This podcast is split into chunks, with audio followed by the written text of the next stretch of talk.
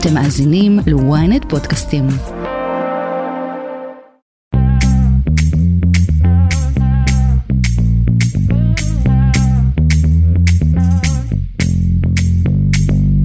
שלום לכם, אתם איתנו על כסף חדש, הפודקאסט הכלכלי היומי של ynet. היום יום רביעי, ה-12 ביולי.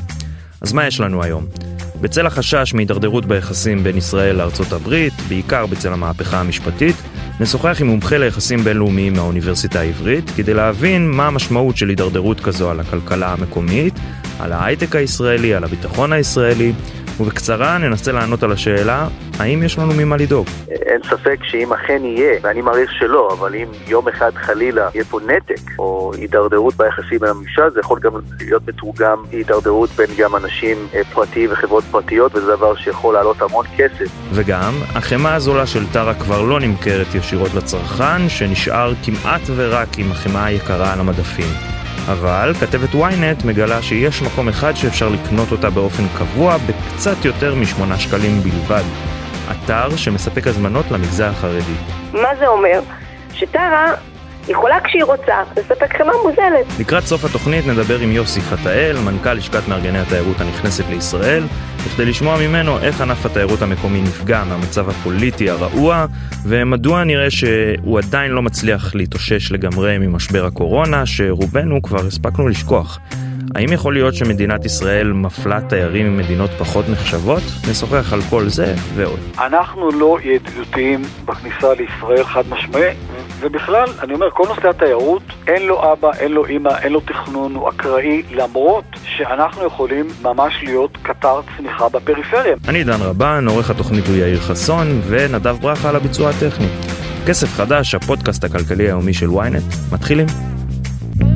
כסף חדש לצד דברי הביקורת שהשמיעו בימים האחרונים מנשיא ארצות הברית ג'ו ביידן ושגרירו היוצא בישראל תום ניידס בסוגיית המהפכה המשפטית והממשלה הנוכחית ככלל, פרשן הניו יורק טיימס הבכיר המקורב לביידן, תומאס פרידמן, כתב אתמול בגלוי בטורו את החשש הגדול ביותר של אה, ירושלים, הנשיא ג'ו ביידן החל להעריך מחדש את מערכת היחסים עם ישראל.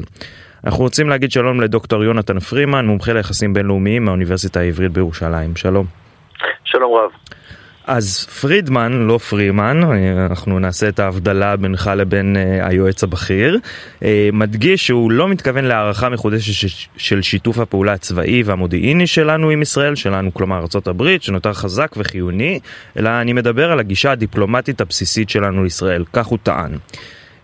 אני אשאל אותך הכי בפשטות, אתה מודאג מהדברים? אני לא מודאג מהדברים, אני חושב שאם מסתכלים על היחסים בין אה, ארצות הברית וישראל, מדובר פה על יחסים בין עמים, יחסים שמבוססים על ערכים, אה, יחסים שבסוף מתחזקים עם השנים, וזה לא משנה מי נמצא בבית הלבן. אה, אין ספק שמה שקורה כרגע מבחינת ההפגנות והתדמית זה משהו שחשוב, אבל אם מסתכלים על התכלס, מבחינת המציאות, מבחינת המעשים, בכל נוגע ליחסים בין ארה"ב וישראל, אה, היחסים תמיד היו חזקים והם ימשיכו להיות חזקים.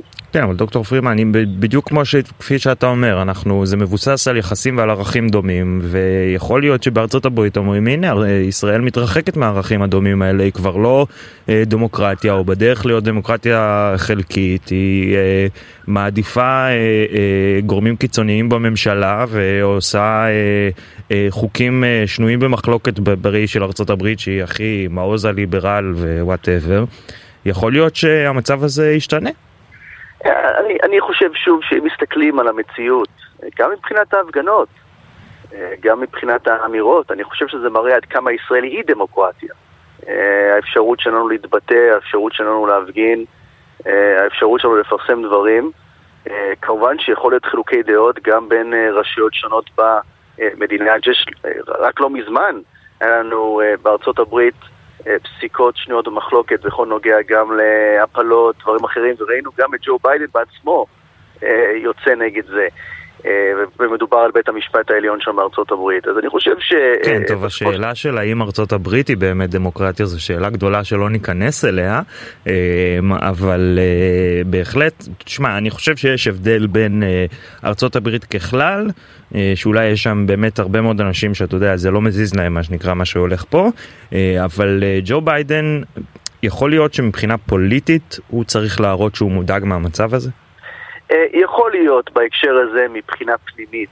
אה, אנחנו יודעים, כשאני אומר פנימית במפלגה הדמוקרטית, אה, אנחנו יודעים שבקרוב וכעת יש מרוץ לנשיאות, אמנם כנראה הוא יהיה המועמד של המפלגה הדמוקרטית, אבל יש גם גורמים שיותר ביקורתיים בתוך המפלגה שלו, שאולי רוצים שהוא יגיד משהו על מה שקורה פה מבחינת הוויכוח הפוליטי.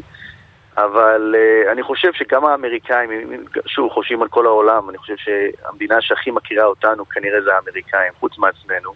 הם יודעים שלאורך uh, שנים תמיד היו דמויות שנויות במחלוקת בממשלה, שרים שאומרים uh, דברים כאלו ואחרים. אנחנו זוכרים את השר ליברמן בזמנו, שכולם פחדו שהוא יהיה שר הביטחון, כי הוא טען שהוא הולך להפציץ משהו בתוך 48 שעות, ובסוף זה לא היה ככה. אני חושב שהאמריקאים מאוד מבינים שיש הבדל בין דיבורים לבין מעשים.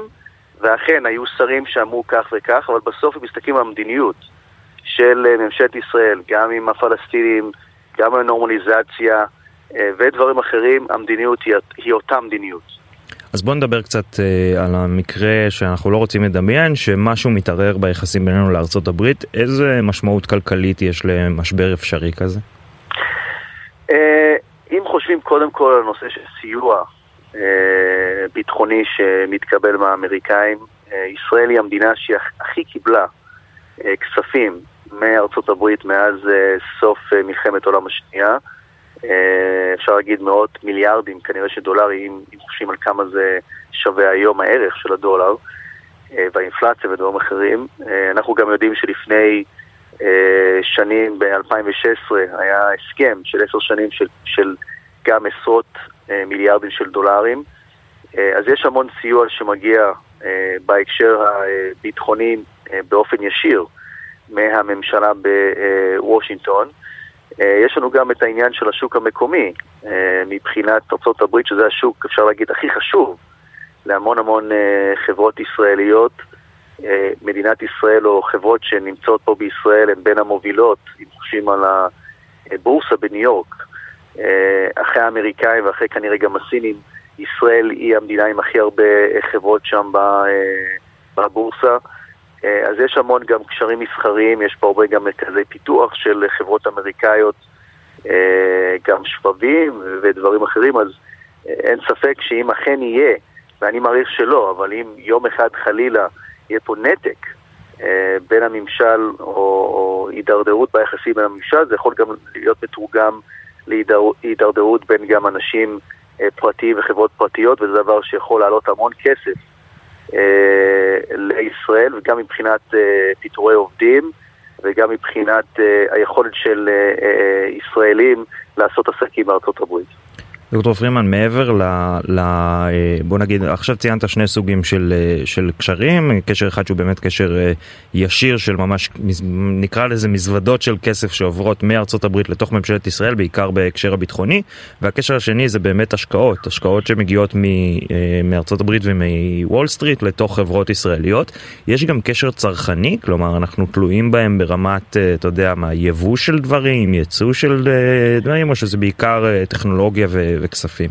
אה, אה, בעבר היה סיוע כלכלי גם, אה, שזה נפסק לפני שנים, אבל הרבה מהדברים שאנחנו מקבלים מהעולם לאו דווקא רק מגיעים פיזית מארצות הברית, אבל כמובן יש דברים שאנחנו צריכים מהאמריקאים מבחינת ציוד, מבחינת מערכות שמאפשרות לנו לשנע את הדברים. אם חושבים למשל על העניין של תעופה, התעופה הלאומית שלנו, רוב המטוסים והכל זה דברים שאנחנו קונים חברת בואינג, חברה אמריקאית.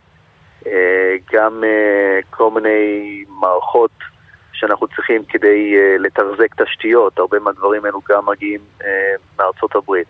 אבל מצד שני, וזה מאוד חשוב גם שהמאזינים יבינו, יש גם דברים שהאמריקאים תלויים בנו. ואם אני חוזר שוב לנושא הביטחוני, אחד הדברים שישראל גם נותנת בצורה מאוד גדולה לאמריקאים זה התו תקן הישראלי. ומה אני מתכוון? שהרבה פעמים שהאמריקאים מפתחים משהו חדש, למשל ה-F-35, מטוס האדיר, הם באים אלינו ומנסים להציע לנו את המערכת. עכשיו יגידו, כמה אנחנו נקנה, בהשוואה למה אנחנו, מה הם יכולים למכור לעולם. אבל העניין הוא שהם רוצים שאנחנו נקנה אותו, כדי שהם יוכלו להגיד לכולם, תראו, חיל האוויר הישראלי, הוא רוכש את זה. אז יש פה תמורה מאוד גדולה, שאומנם השוק שלנו מאוד קטן, אבל ההשפעה שלנו מאוד גדולה. כן, וזה גם אפשר... היכולת שלנו להשפיע על המצב שלהם. אני מניח שזה גם מצטרף ל... אתה יודע, יכולת מודיעינית ענפה מאוד בכל המזרח התיכון, שהם בטוח מתבססים לפחות על חלק ממנה, או שאתה יודע, יש שיתוף פעולה כזה ואחר, ובמיוחד מאז שארצות הברית כבר לא... אתה יודע, hands on בעיראק ובאזור, אני מניח שגם זה מעניין אותם. בהקשר איראן ובהקשרים של מקומות אחרים, ברור שיש קשר תלות. אבל בוא נדבר שנייה על המלחמה באוקראינה. זו מלחמה שקצת מעמידה אותנו בבעיה, כי מצד אחד ג'ו ביידן מאוד מאוד מאוד נגד פוטין ואומר את זה בגלוי ומאוד הציג את עמדתו במלחמה הזאת, ומצד שני אנחנו כאילו איפשהו באמצע, אנחנו לא ממש בעד אף אחד מהצדדים, כי יש לנו אינטרס בשני המקומות. איך לדעתך זה משפיע על היחסים בינינו? אני חושב שקודם כל, אם אנחנו חוזרים לקטע הראשון של השיחה, המלחמה באוקראינה זה דבר שמאוד משפיע על הצורך בקשר חזק לאמריקאים איתנו. מאז אותה מלחמה אנחנו רואים שהמון המון מדינות באירופה, בעיקר גם בנאט"ו, רוצות עכשיו להגביר את העוצמה הצבאית שלהם. ראינו לא מזמן עכשיו שגרמניה רוצה לרכוש את מערכת החץ. וחלק מהעניין הזה גם מוביל את ארה"ב ללחוץ או לנסות לגרום לישראל להיות יותר פתוחה, לא, לעזור לאותן המדינות עם המערכות. אנחנו יודעים שיש גם המון מערכות שהאוקראינים רוצים, שאנחנו לא רוצים לספק את זה מאחר ואנחנו אולי מפחדים שזה ייפול לידיים איראניות ודברים אחרים, והאמריקאים מנסים לשנות את זה. אני חושב, אמנם, שבאופן פומבי נראה שאנחנו די הולכים בין הטיפות ולא לוקחים צד, אני חושב שמאחורי הקלעים, אה, במיוחד ככל שאיראן גם נכנסת לתוך המערכה הזאת, אנחנו רואים את הלחימה גם כלחימה איראנית, שהאיראנים אה, משתתפים בה, אני חושב שזה משנה את הפוזיציה שלנו, אנחנו יותר ויותר גם פתוחים לדעתי, אה, ככל שהמלחמה מתמשכת, לעזור לאוקראינה. אה, עוד מעט אנחנו אמורים גם לשמוע על מערכת צבע אדום, ש... אמורה להיכנס לפעולה שם באוקראינה שאנחנו פיתחנו, אולי גם נשקים אחרים שאנחנו נאפשר למדינה שלישית להעביר לאוקראינה. כן, זאת אומרת בגלוי אנחנו אולי לא עולין, אבל בצדדים אנחנו עושים מספיק פעולות שהאמריקאים יהיו מרוצים. כן, אני חושב שכן, ואני גם חושב, אמנם פחות מדברים על זה היום, אנחנו עדיין משחקים תפקיד קריטי בכל נוגע לתיווך בין הצדדים, אם חושבים על המדינה המערבית היחידה בעולם, שאפשר גם אה, להרים טלפון למוסקבה וגם לוושינגטון. אה, כן, ויענו. באותה בש... דקה, זה אנחנו. כן. זה אנחנו. אה, אגב, יונתן, אה, עד כמה ישראל תלויה בכסף האמריקני, ואם היו לנו אה, מקרים בעבר שלמשל אה, באופן זמני ארה"ב נגיד השתה איזה סיוע או דברים כאלה, וזה, ואנחנו יודעים להגיד איך זה ישפיע עלינו, כלומר לא רק בהשערות? אני חושב שאם מסתכלים על ההיסטוריה של הקשר הזה, אה, רוב השנים זה המשיך, לא היה שום הקפאה אה, בצורה ממשית. אנחנו כן יודעים שהיו מקרים שישראל ניסתה למכור אה, טכנולוגיות מסוימות, למשל לסין, עם חוזה פלקון, כל מיני אירועים שהיו בעבר, שהאמריקאים התערבו ומנעו מאיתנו למכור את הדברים האלו. אז היו אה, לחצים אמריקאים בעבר שכן גרמו להפסד אה, כספי מבחינת אה, ישראל עד היום. כן, אבל לא באופן לא ישיר. לא, לא באופן ישיר, ואני, ושוב אני חוזר למה שאמרתי מקודם, ככל שהזמן עובר, לדעתי זה כבר לא משהו שאנחנו יותר מקבלים מהם, אני חושב ששני הצדדים מקבלים תמורה כספית מהסיוע. אה, וזה באינטרס של שני הצדדים, ושני העמים, שהקשר הזה ימשיך ויתחזק ככל שאנחנו אה, נמשיך את היחסים האלו. דוקטור יונתן פרימן, מומחה ליחסים בינלאומיים מהאוניברסיטה העברית בירושלים, תודה רבה לך שהיית איתנו. תודה רבה. כסף חדש ועכשיו לנושא קצת אחר, החמאה של טרה כבר לא נמכרת ישירות לצרכן, שקונה היום בעיקר חמת יבוא במחיר של 12 שקלים ומעלה, אבל בדיקת ynet מגלה שיש מקום אחד שבו ניתן לקנות את החמאה של טרה באופן קבוע ב-8.2 אה, אה, שקלים, 8 שקלים ו-20 אגורות. אה, מדובר באתר שמספק הזמנות למגזר החרדי. מירב קריסטל שמפרסמת היום את הסיפור, איתנו פה עם הפרטים. שלום מירב, כתבת הצרכנות של ynet. שלום שלום. טוב בואי נתחיל אולי קצת אה, צעד אחורה ברקע אה, על משבר על חמאה למה בכלל אה, טרה העלימה את החמאה הזולה איך הגענו למשבר הזה של שבאמת אה, אני חייב להגיד שאני כבר שבועות ארוכים יורד למכולת ופשוט אין חמאה אין חמאה זולה יש חמאה יקרה שלא בא לי לקנות אותה. כן, אז אז זה משבר שהקדים משבר אחר, שעכשיו גם אה, נמצא בעיצומו שיש פחות ופחות חלב, ניגר. אז uh, הכל קשור ב, בעצם במחירים, בזה שמחירי החלב בישראל uh, מפוקחים על ידי המדינה, ובשלב מסוים uh, היה שר אוצר בשם uh, משה כחלון, שכולנו מכירים אותו מהסלולר, במשק החלב הוא עשה קצת בלאגן ופשוט uh, uh, לא נתן לחברות להעלות מחירים uh, כפי שהחוק uh, מאפשר להן, זאת אומרת, זה חוק שהוא מיוחד להעלאת מחירים, להורדת מחירים, חוק הפיקוח. אולי אפשר גרם להם לצבור הרבה, למדינה במירכאות לצבור איזשהו חוב מולה, וחלק מהתעלולים שהן עשו, ועדיין עושות, זה פשוט uh, להעלים מוצרים מהמדפים. אז חמאה בזמנו הייתה מוצר uh, שהמחיר שלו לצרכן גם היה מפוקח. זאת אומרת שהיה לה מחיר מקסימום שאי אפשר היה למכור מעליו, אפשר היה למכור מתחתיו. ובדרך כלל אז בזמנו מכרו חלב, איך חמאה בקרוב, 3.92, אני זוכרת נכון, 100 גרם, ו...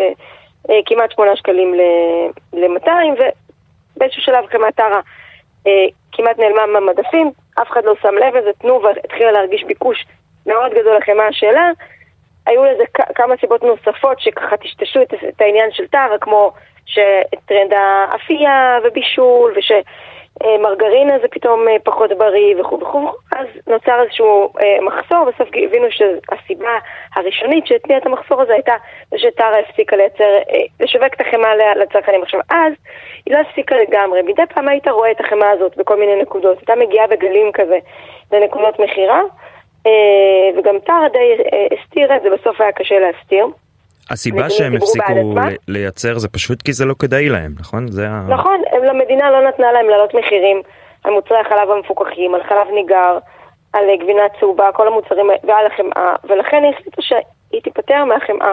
לא תייצר אותה לצרכנים, אולי לשוק מוסדי, שזה מסעדות ובתי קפה, אבל עכשיו זה בעיה, כי ברגע שאתה לא מייצר, המשק החלב בישראל הוא מהיעילים ביותר בעולם. והחמאה מיוצרת מעודפי שומן, יש לכל יצור איזושהי משמעות. כמעט לא מבזבזים שם חומרי גלם, וברגע שאתה לא מייצר מוצר אחד, זה יוצר בעיות בשאר מוצרים.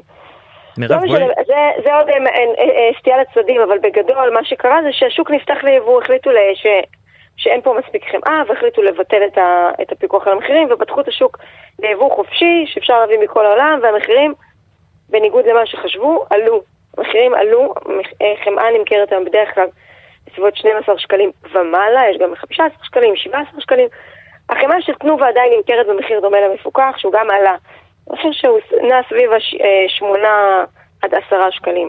עכשיו מירב, טרה נעלמה. שאלה לי אלייך, אם למשל אה, לא היה ביטול אה, מוחלט, כלומר הבעיה ב, ב, ב, בסיטואציה, אם אנחנו, אוקיי, אני אחזור בי, שנייה.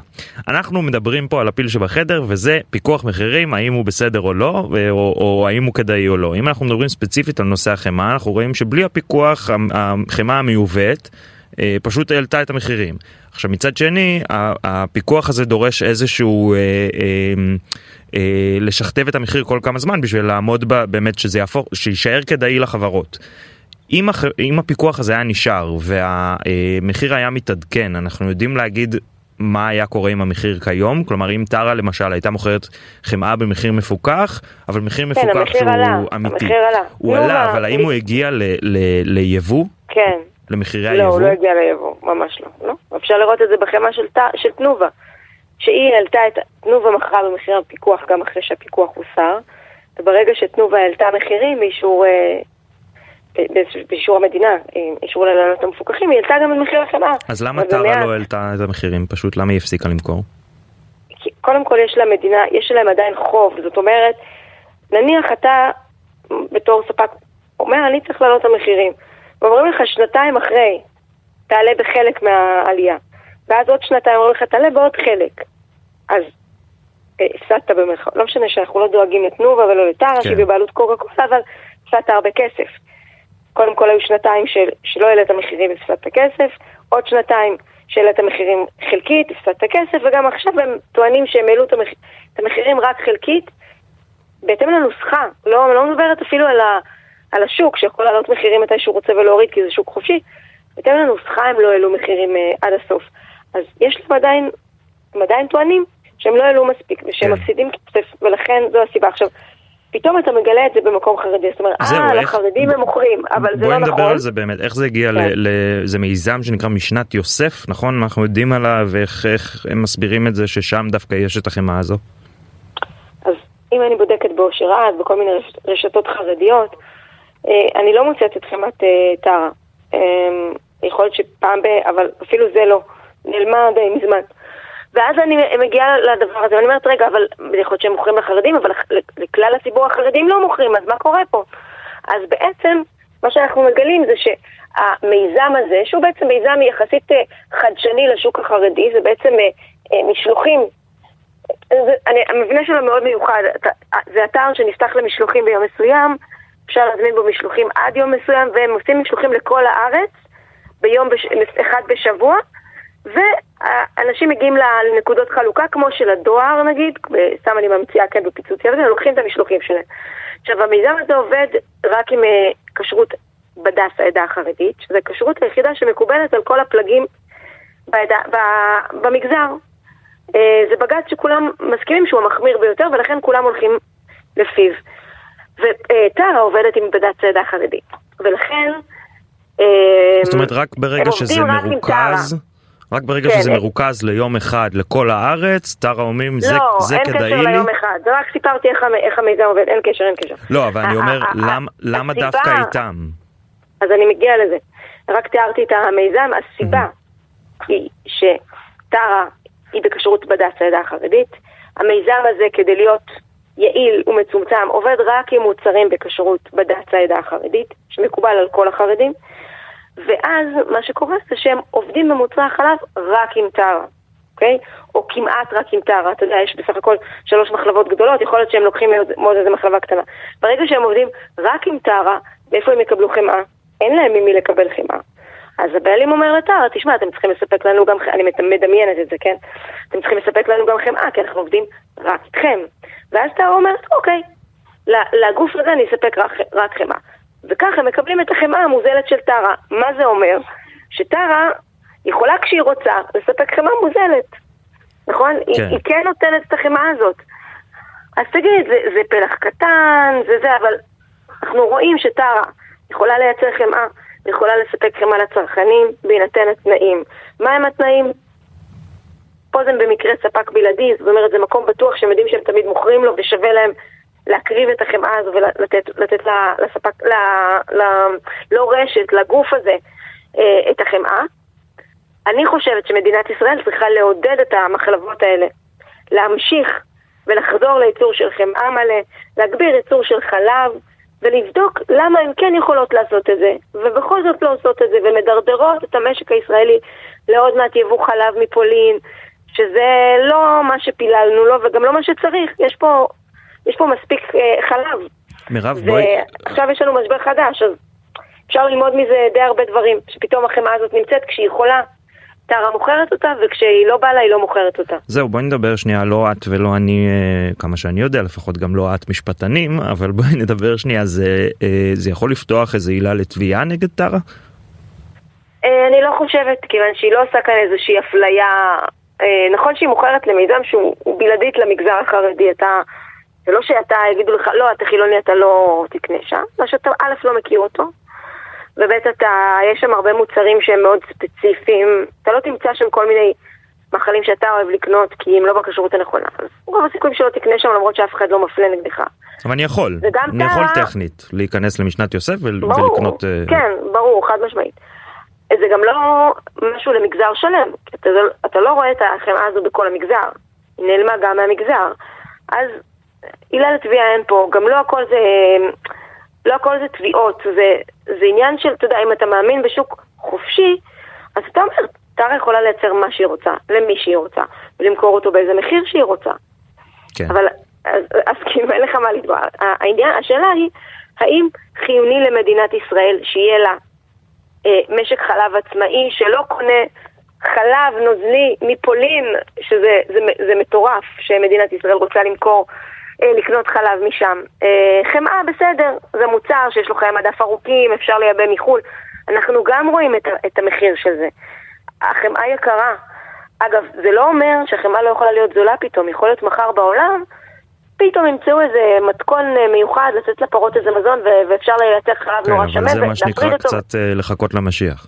לא, אבל אני אומר שאני אומרת זה שהמחיר של החמאה יכול להיות מאוד נמוך בעולם, זה עדיין לא אומר שישראל צריכה לוותר על משק עצמאי. זה אומר ש, שישראל צריכה לחשוב על ביטחון, על הביטחון התזונתי של האזרחים שלה ולהבין למה, מה גורם למשבר הזה עם המחלבות, איך אפשר להכריח אותן אולי לייצר את מוצרי הבסיס, בין אם אה, להגיע איתם להסכמה עם הכסף, ובין אם פשוט להכריח אותם, זאת אומרת איך מכריחים, או שפותחים להם את השוק ליבוא, זה הדבר האחרון ש, שצריך לעשות לדעתי בחלב. נוזלי, אבל יש כל מיני דרכים שהמדינה יכולה לאיים על המחלבות אם הן לא רוצות לייצר מספיק כן. כן. מוצרי בסיס. אה, לתת, לקחת מהן השקעות, אה, לפגוע בהן בכל מיני צורות, שיבינו שיש מוצר, כי למחלבות לא אכפת. מחר טרה תהפוך ליבואנית, לא מעניין אותה הייצור בישראל. אם אתה פוגע בייצור, אתה פוגע בתושבים, בחקלאים קודם, ובאזרחים של מדינת ישראל, בביטחון התזונתי שלהם וגם בציונות, ברור. כי זה חלק מהציונות. טרה ותנובה מחר יהפכו ליבואניות בלי בעיה. אין להן בעיה, הן יעשו את זה. מירב קריסטל, אה, אנחנו חייבים לסיים. משק מורכב, אה, כן. כן, אכן מורכב. כתבת הצרכנות של ynet, תודה רבה לך שעשית לנו סדר בסוגיה המעניינת הזו. תודה. כסף חדש. עכשיו לנושא אחר, אה, ענף התיירות שנפגע קשות בתקופת הקורונה עדיין לא מצליח להתאושש, בין השאר מסיבות גלובליות וגם מהמשבר הפוליטי בישראל שבוודאי אינו מסייע. נמצא איתנו היום יוסי פתאל, מנכ"ל לשכת מארגני התיירות הנכנסת לישראל, שגם אה, השתתף השבוע בדיון בנושא בוועדת הכלכלה. אה, שלום יוסי. שלום וברכה. אז אנחנו רוצים לשמוע ממך, א', מה נאמר בדיון. השר אה, נתן סקירה על העבודה של המשרד ועל תוכניות העבודה, ואני חושב שהמשפט החשוב ביותר שהוא אמר, אחרי שהוא הגיע למשרד והוא מכיר אותו, שהממשלה צריכה להחליט אם היא רוצה תיירות או אם היא לא רוצה תיירות. כרגע ענף התיירות אה, בכלל והתיירות הנכנסת בפרט זה הבת החורגת והמוצלחת של הממשלה, שמתנהלת אה, בצורה די עב"מית. אה, אין שום תכנון, שום התייחסות. אה, ההצלחה אה, והנתונים הכלכליים הם חד משמעיים בתחום הזה, זה ענף הייצוא הרביעי, זה כמו, מכניסים דולרים למדינה כמו התעשיות הביטחוניות, האזרחיות. באותה, אה, בא, באותה כמות? כן, ענף ייצוא מספר 4, מפתיע תמיד את כולם. אכן, אכן מפתיע. אז, מה, אה, אז מה יש לו לרצות? מתעלמים, בת חורגת, יש כאלה שהם לא מתייחסים אליה. אין שום תוכנית היום שאתה מכיר או אני, שאומר מה צריך להיות אה, התשתיות בישראל בנושא התיירות בשלוש-ארבע שנים הקרובות. כל מה שקורה הוא אקראי, ואם הוא רוצה לקרות, אז להקים בית מלון פה לוקח עשר שנים. יש פה בירוקרטיה רעילה.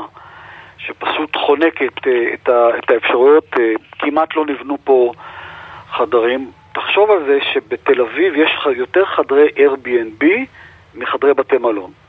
בדרך כלל זה תוספת, כן? בישראל כן. זה הפך להיות העיקר. תיירות היום היא מרכיב אה, אה, אה, חשוב ומרכזי בהוויה האנושית.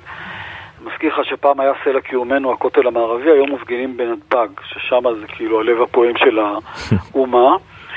אה, ובאמת תיירות הפכה להיות דבר חשוב. עכשיו, הענף הזה שנכנסים לכאן תיירים, מייצר 15% ממקומות העבודה בפריפריה. אנחנו משוועים לתשתיות ולמקומות כי אנחנו יכולים להביא הרבה יותר. אה, אמ, למרות המחירים, יש ביקושים בתקופות שלנו, אבל אני חייב להגיד לך שרמת המחירים נמצאת במגמת עלייה. רמת השירותים אבל נמצאת במגמת ירידה, אנחנו פשוט לא שווים את הכסף. יוסי, בוא, בוא שנייה, אני, אני אתן לך מנימה אישית, כי, ואז תוכל אה, להחטיף לי מה שנקרא עם ה counter. אני גר על חוף הים בתל אביב, ולכן אין לי מושג על מה אתה מדבר, כולם תיירים כל הזמן, אה, בכמויות היסטריות, במיוחד בתקופות האלה.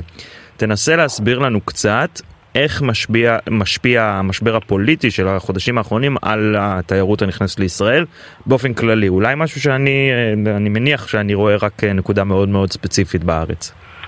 תראה, כשאתה הולך בחוף, אז אה, כשהאוזן שלך שומעת אנגלית היא יותר רגישה מזה שהיא שומעת עברית. אין יותר תיירים ממה שהיו פה ב-2019. אנחנו עדיין נמצאים במינוס 15 אחוז אה, וחסרים תיירים. אני מזכיר לך שבסך הכל הגיעו בשיא ארבע וחצי מיליון תיירים.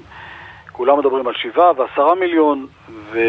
אה, והשכנים שלנו שאין להם, לא מתקרבים לקצה הפוטנציאל שלנו, כמו ירדן או קפריסין, או... יש להם יותר תיירים אה, מאשר לנו. המשבר הפוליטי אה, עוד לא פגע בתנועה, זה, זה לא, לא נמצא שם. הבעיה היא, אנחנו עדיין המדינה הכי יקרה בעולם, שזה חלק מהבעיה. אה, גם הנושאים הביטחוניים פחות אה, אה, השפיעו. אה, הירידה מרוסיה ומאוקראינה היא גם רלוונטית, אבל אני חייב להגיד לך ש... הפיגועים בתל אביב ודברים כאלה לא השפיעו נכון. באופן, אה, אתה יודע, בהסתכלות מקרו? לא, כי אני אגיד לך, בעבר זה היה קורה אצלנו. היום טרור נמצא כמעט בכל מקום. אפילו בשנים האחרונות לפני הקורונה מצאנו את עצמנו, אומרים בסאבטקסט, כשהדברים האלה יתרחשו גם בשווקים של הקריסמס באירופה וכולי, אם זה יקרה לך, אתה רוצה שזה יקרה לך כאן. כרגע מה שמונע מתיירים להגיע לישראל זה ישראל. גם, נגיד שהם רוצים להגיע, אני מזכיר לך שלהיכנס לארץ זה סיוט לא קטן. במיוחד אם חס וחלילה ביקרת במדינה מוסלמית, או שאתה מגיע ממדינה מוסלמית, אז שיהיה לך בהצלחה מה שנקרא, זאת חוויה זהו, אז באמת, מאוד. על זה אני גם רוצה לדבר, כי באמת מה, מהניסיון האישי שלי, כמו שאמרת, רוב מה שאתה שומע בטיילת זה אנגלית, ספציפית אמריקאים הרבה מאוד, צרפתים קצת. בוא נדבר שנייה על, אה, אני לא יודע אם, אה, אם זה מוגזם להגיד, הגזענות הישראלית, האפליה הישראלית כלפי מהגרים ממדינות אחרות, נגיד אה, הודו, מדינות ערביות, ערב הסעודית, כל הסכמי האברהם, כל, מה, מה עם התיירים משם? הם לא, לא בדיוק מציפים אותנו. נכון. תראה, אני לא אקרא לזה גזענות, כן? יש פה איזשהו... השתוללות בירוקרטית שלא לצורך בנושא הגירה וביטחון. הדברים האלה לא קורים כמובן שאנשים נמצאים בארץ, השר דיבר על הודו, הוא דיבר על עוד מקומות. אה, אתה צריך להבין, חברי הוועדה נדהמו לשמוע שאנחנו, כשאנחנו מביאים תיירים, קבוצות תיירים ממדינות שנחשבות בעייתיות, אנחנו נותנים ערבות בנקאית, המדינה מוציאה את האשרה, אנחנו נותנים ערבות בנקאית, ואם יש נושרים אנחנו משלמים קנסות. מכיסנו הפרטי, אחרי שהמדינה נתנה לזה אישור. כל הנושא של הכניסה אל הארץ הוא אה, באמת ברמה שהיא היא, היא, היא, היא פשוט דוחה, אנשים מפחדים אגב להגיע לארץ, גם אנשים שלא לא צריך להיות להם שום חשש, תמיד ה... אה, זה נמצא בתודעה ממש הבינלאומית. לא, אז אתה אומר אבל אני לא רוצה אה, לקרוא.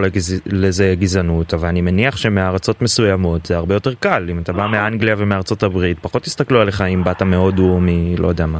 תראה, אם באת מארצות הברית, כמו שקורה לנו כמעט כל שבוע, אבל יש לך במקרה חברים בלבנון, או נולדת שם ובגיל שנתיים עברת לארה"ב, אתה אזרח אמריקאי, אתה דוקטור באוניברסיטה.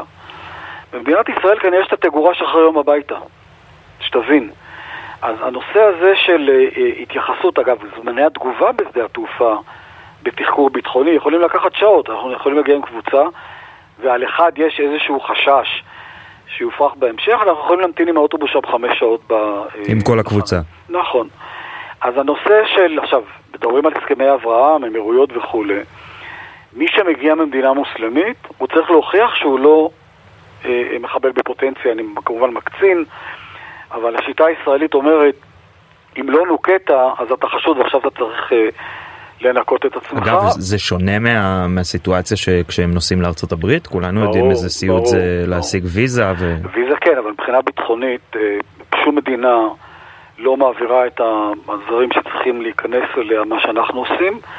אה, אני לא מדבר, נגיד, באמת מגיעים מארצות הברית ואין שום בעיה וכולי, אז כמובן זה נהדר, אבל אם אנשים מגיעים ממדינות שיש להם אשרה, וזה מדינות נגיד חשודות, ועל אותה רשות שעסוקה במהגרים, היא עסוקה גם בתיירים, היא מתייחסת לתור פחות או יותר אותו דבר. איפה זה בא לידי ביטוי בצורה שהיא מזוויעה? זה מעברי הגבול היבשתיים. אם אתה תראה איך נראה מעבר אלנבי, שיש שם, אה, אה, לדעתי קרוב לשני מיליון פלסטינים, שבאותו טור עוברים גם חצי מיליון תיירים, אתה צריך לראות איך הטור הזה נראה, איך נראים כביש, הכבישים, אוטובוסים, משאיות, מוניות, צפוף, חם, לא מכבד אפילו מדינה בעולם השלישי. אה, מעברי הגבול היבשתיים הם מאוד מאוד בעייתיים, ו- ויותר ויותר אנשים גם מגיעים גם משם כמובן, כי אה, אמ"ן זה שער כניסה בעיקר אה, למדינות... כן, ברור, אבל אנחנו אומרים גם מצד שני, זה גם קורה בנתב"ג, בטרמינל 3 הממוזג והיפה, כלומר זה איזושהי מדיניות. לא, שם התנאים הפיזיים, גם אם אין לך בעיות, הם בעייתיים. נתב"ג אה, אה, אם הוצאת ויזה מראש, אנחנו מוציאים את הוויזות עבור הקבוצות, אה, השיתוף פעולה של רשות הגירה שם, אני חייב לציין, יוצא מן הכלל. באמת, יוצא דופן אפילו, לא רק יוצא מן הכלל. והבעיה נמצאת בעצם תהליך קבלת הוויזה, ובנתב"ג יש כמה טבעות, יש כאלה שמחפשים סמים, יש כאלה שמחפשים הגירה, יש את השב"כ שמחפש את הנושא הביטחוני, ויש עוד כמה... טבעות שגם לא רואים אותן. כל אחד מהם שם זה רשות נפרדת, כן? כן, ברור. אז אלה שמחפשים סמים, נגיד אנחנו מביאים תיירים מדרום אמריקה, אה, יתפסו אותם ויתחקרו אותם בצורה לא מכובדת, שהם נמצאים בדרך אל, ה, אל, ה, אל הביומטרי. אה, ו, ו, ויש כמובן את הקטע של השב"כ, אם הם נחשדים או שיש להם משפחה וכולי, שעות אנחנו יכולים להיתקע. אנחנו לא ידידותיים בכניסה לישראל חד משמעי, ובכלל, אני אומר, כל נושא התיירות, אין לו אבא, אין לו אימא, אין לו תכנון, הוא אקראי, למרות שאנחנו יכולים ממש להיות קטר צמיחה בפריפריה, משוועים לזה. אבל זה... לגמרי, לדעתי מה שבאמת אה, הדבר שכולנו מבינים אה, את, ה, את החשיבות של התיירות הנכנסת, או לפחות... אה, לא, הנה, אומר כולנו, הנה אחרי... לא מבינים. אז אני אומר, אז הנה, אחרי הדברים שלך אנחנו, אנחנו שומעים ומבינים את העוצמה הכלכלית של הדבר הזה. אני חושב שמה שמעניין בדברים שלך במיוחד זה שמעבר לרמת המחירים המאוד גבוהה בארץ, שאולי מרתיעה חלק מהתיירים, ואתה יודע, זו בעיה אחרת ונפרדת שמשפיעה על כל מדינת ישראל. יש עוד הרבה מה לעשות שלא קשור לזה שיקר פה. אה, ואני מקווה שמישהו ישמע איתנו. אה, יוסי פתאל, מנכ"ל לשכת מארגני התיירות הנכנסת לישראל, תודה רבה לך. תודה לכם. עד כאן כסף חדש להיום, תודה ליאיר חסון על העריכה ולנדב ברכה על הביצוע הטכני, אני דן רבן. בשבוע הבא נחזור לדבר על עוד דברים שמשפיעים על הכיס של כולנו, ועד אז שיהיה לכם סוף שבוע נעים והמון המון כסף חדש. Thank you.